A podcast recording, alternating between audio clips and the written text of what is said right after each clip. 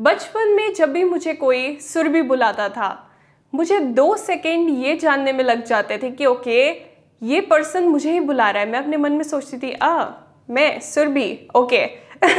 क्योंकि मैंने अपनी आइडेंटिटी को कभी भी अपने नाम के साथ नहीं जोड़ा। मुझे लगता था, ओके सुरभि मेरा नाम है बट मैं सुरभि नहीं हूँ। बट मैं क्या हूँ, ये मुझे नहीं पता था। ये मुझे बड़े होके समझ आया है। और आप क्या हो ये आज मैं आपको याद दिलाने आई हूँ क्योंकि जब हमें ये नहीं पता होता ना हम क्या हैं हम छोटी छोटी चीज़ों में सफ़र करते हैं। सो so, एक छोटी सी स्टोरी के थ्रू मैं आप लोगों को आपकी रियल आइडेंटिटी समझाती हूँ। इंडिया के एक छोटे से किंगडम में एक रानी रहती है जिसका नाम होता है आत्मा। आत्मा एक बेटे को जन्म देती है जिसका नाम वो विवेका रखती है। अब एक बार क्या होता है जो विवेका के फादर होते हैं जो किंग होते हैं वो बॉर्डर पे लड़ाई लड़ने जाते हैं। पीछे से जो रॉयल हाउस होल्ड के लोग होते हैं वो कॉन्स्पिरेसी रचते हैं वो ये बात करते हैं कि मोस्ट प्रोबेबली जो किंग होगा बॉर्डर पे मर जाएगा लड़ाई करते करते अब जो गद्दी होगी जो थ्रोन होगी विवेका को मिल जाएगी। अगर हम किसी तरीके से विवेका को इस किंगडम से बाहर निकाल दे तो ये गद्दी हमारी हो सकती है। सो so, वो ये प्लान बनाते हैं और क्या करते हैं विवेका को नर्सरी से चुरा लेते हैं एक बास्केट में उसको डालते हैं और बहती हुई रिवर में उस बास्केट को डाल देते हैं।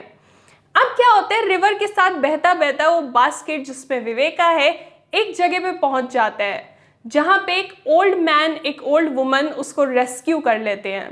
वो बड़ा होता जाता है बट उसको हमेशा ये लगता है कि मैं ये नहीं हूँ, उसको सपने में भी यही दिखता रहता है कि वो एक ऐसी जगह से बिलोंग करता है, जहाँ पे बहुत सारे गार्डन है पैलेस है, एक मदर का लव वो फील करता है अपनी ड्रीम में। बट उसको समझ नहीं आता कि मुझे ऐसा क्यों लग रहा है। जो बूढ़े माँ बाप उसके होते हैं, जो उसको रेस्क्यू करते हैं, वो उसको नहीं बताते कि उसकी रियल आइडेंटिटी क्या है, वो कहाँ से मिला। बट उसके ड्रीम में हमेशा ये चीज़ आती रहती है। और उसको लगता है कि मैं कहीं और से बिलोंग करता हूँ। जब उसका सिक्सटीन बर्थडे होता है, उस टाइम पे उसको ड्रीम में उसकी रियल मदर आती है। और वो उसकी रियल मदर उस दिन उसको असली नाम से बुलाती है। उसके विवेका नाम से नहीं उसके असली नाम से। जैसे ही वो ये सपना देख के उठता है, उसको समझ आ जाता है कि मैं यहाँ से नहीं, वहाँ से, उस पैलेस से बिलोंग करता हूँ। वो क्या करता है, अगले दिन ही सोचता है कि मुझे निकलना है, अपने पैलेस की तरफ़ पहुँचना है।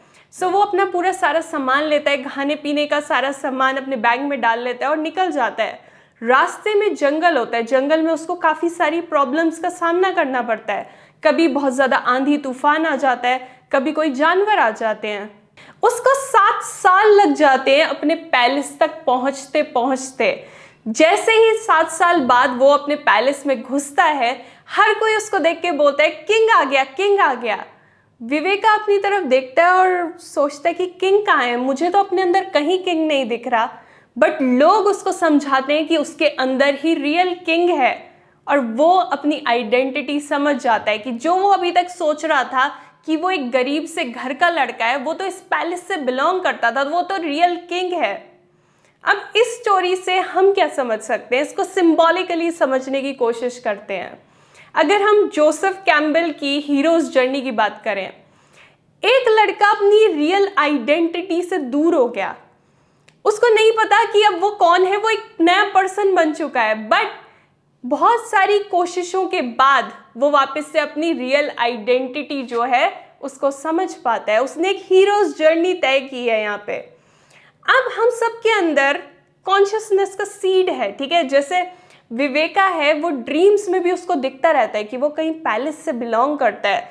कहीं पे बहुत ज़्यादा यू नो ब्यूटी है, वो वहाँ से बिलोंग करता है। एक मदर की उसको याद आती रहती है। उसको कॉन्शियसली नहीं पता बट ड्रीम्स में उसके ये चीज़ आती है। ऐसे ही हम सब के अंदर ना कॉन्शियसनेस का सीड है, जो हमें बार बार बोलता है कि ये हमारी रियल आइडेंटिटी नहीं है बट हम उसको कई बार इग्नोर कर देते हैं कि नहीं, मैं तो सुरभि हूँ, मैं इंट्रोवर्ट हूँ, मैं एक्सट्रोवर्ट हूँ, मैं डॉग लवर हूँ, मैं ये हूँ, हम अपने आप को आइडेंटिटीज दे देते हैं। बट ये क्या है? ये हमारी रियल आइडेंटिटी नहीं है। जैसे इस स्टोरी में भी वो काफ़ी सारी प्रॉब्लम्स का सामना करता है। फॉरेस्ट से जाते जाते पैलेस की तरफ़ उसको सात साल लग जाते हैं। काफ़ी सारी प्रॉब्लम्स का सामना करना पड़ता है। वो एक पिलग्रिमेज लेता है, एक हज पे जा रहा है, सोचो, अपनी रियल आइडेंटिटी को पता करने। ऐसे ही हम सब ना अपनी साइकी में एक पिलग्रिमेज कर सकते हैं। पिलग्रिमेज ये होता है कि हम बाहर गए, भगवान से मिलने किसी जगह पे। बट हम साइकी में अपने कैसे पिलग्रिमेज कर सकते हैं जब हम अपनी रियल आइडेंटिटी से मिल गए?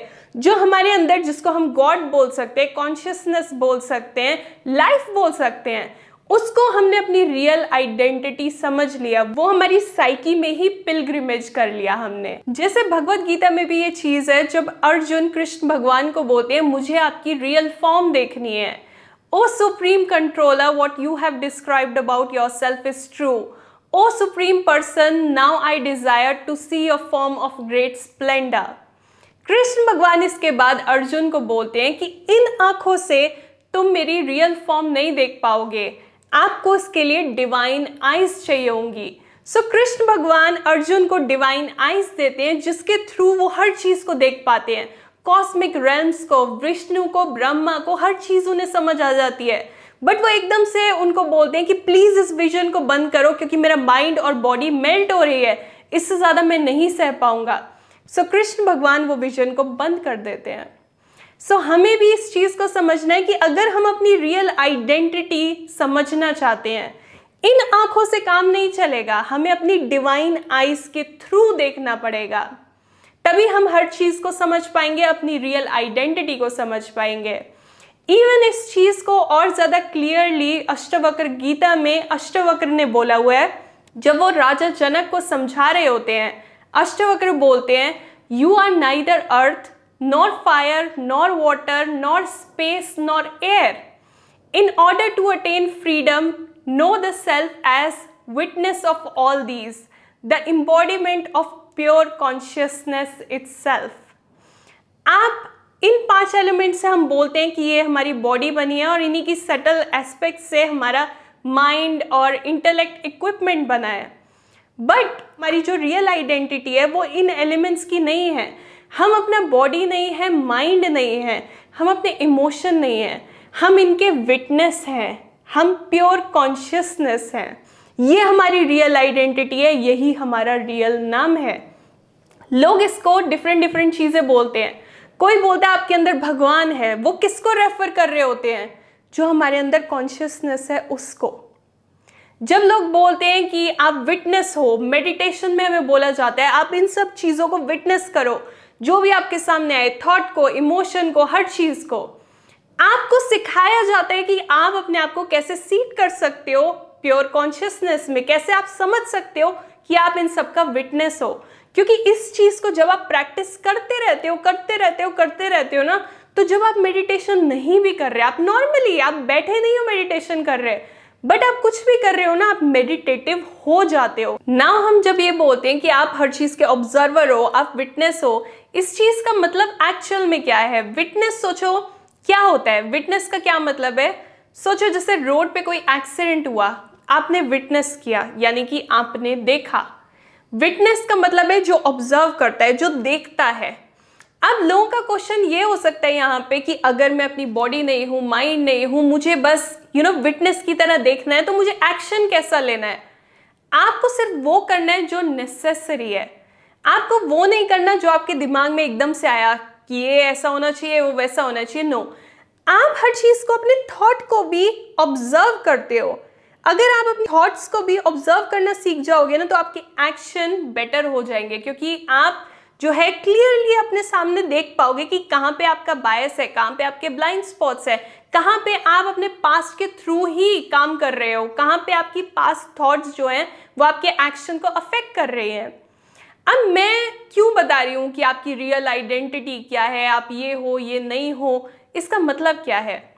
जब आप समझ जाते हो ना कि आप आपकी थॉट्स नहीं हो इमोशन नहीं हो बॉडी नहीं हो, आप कॉन्शियसनेस हो, आप विटनेस हो इनका, इससे क्या होता है कि आप जो है सफ़र नहीं करते छोटी छोटी चीज़ों से। उसने मुझे ऐसा क्यों बोला? मेरे दिमाग में ये थॉट क्यों आई? इतना नेगेटिव सोच रहे हो। क्योंकि आप दूर से इन सब चीज़ों को ऑब्ज़र्व कर देते हो। जैसे साइकोलॉजी में हम डिफरेंट तरीकों से लोगों को समझाते हैं कि ओके ऐसा मत सोचो नेगेटिव दिमाग में आए ये करो।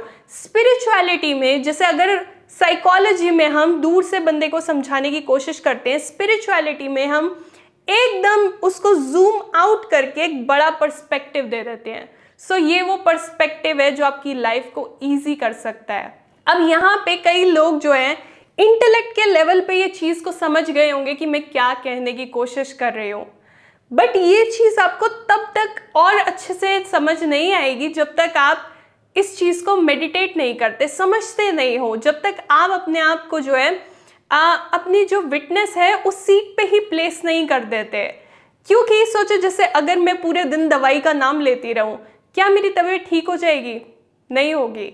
दवाई काम ही तब करेगी जब मैं उसको लूँगी एक्सपीरियंस करूँगी है ना? ऐसे ही कई चीज़ हम एक्सपीरियंस के थ्रू ही समझ पाते हैं। तभी मैं हर बार बोलती हूँ कि मेडिटेट करना ज़रूरी है, क्योंकि मैं सिर्फ़ आपको वर्ड्स के थ्रू समझा सकती हूँ बट वर्ड्स जो है सफिशेंट नहीं है एक एक्सपीरियंस को एक्सप्लेन करने में। एंड विटनेस वाली जो चीज़ है ना, वो आप एक्सपीरियंस करोगे तब समझ आएगी। सिर्फ़ वर्ड्स जो है, उस एक्सपीरियंस को यू नो इनकैप्सुलेट नहीं कर सकते। अगर आपका लाइफ में कोई गोल है, आप बहुत सारी बुक्स पढ़ते हो बट आप ये नहीं जानते ना कि आपकी रियल आइडेंटिटी क्या है। आपके गोल तक पहुँचना आपके लिए मुश्किल हो जाता है, क्योंकि सोचो, एक पर्सन है जो बहुत ही ड्रंक है, उसके हाथ में एक नक्शा है, वो कहाँ पहुँच पाएगा? उसको पता ही नहीं है कौन से स्टेप लेने हैं। ऐसे ही जब आपको आपकी रियल आइडेंटिटी नहीं पता होती ना तो आपका नेक्स्ट स्टेप कहाँ होगा, कैसा होगा, ये नहीं पता। क्योंकि आपने पढ़ तो लिया इंटेलेक्ट के लेवल पे तो आपको समझ आ गया बट आपने उस चीज़ को एक्सपीरियंस नहीं किया। उसको हार्ट के लेवल पे नहीं समझा। सो so, इस चीज़ को एक्सपीरियंस करो अपनी रियल आइडेंटिटी को समझो।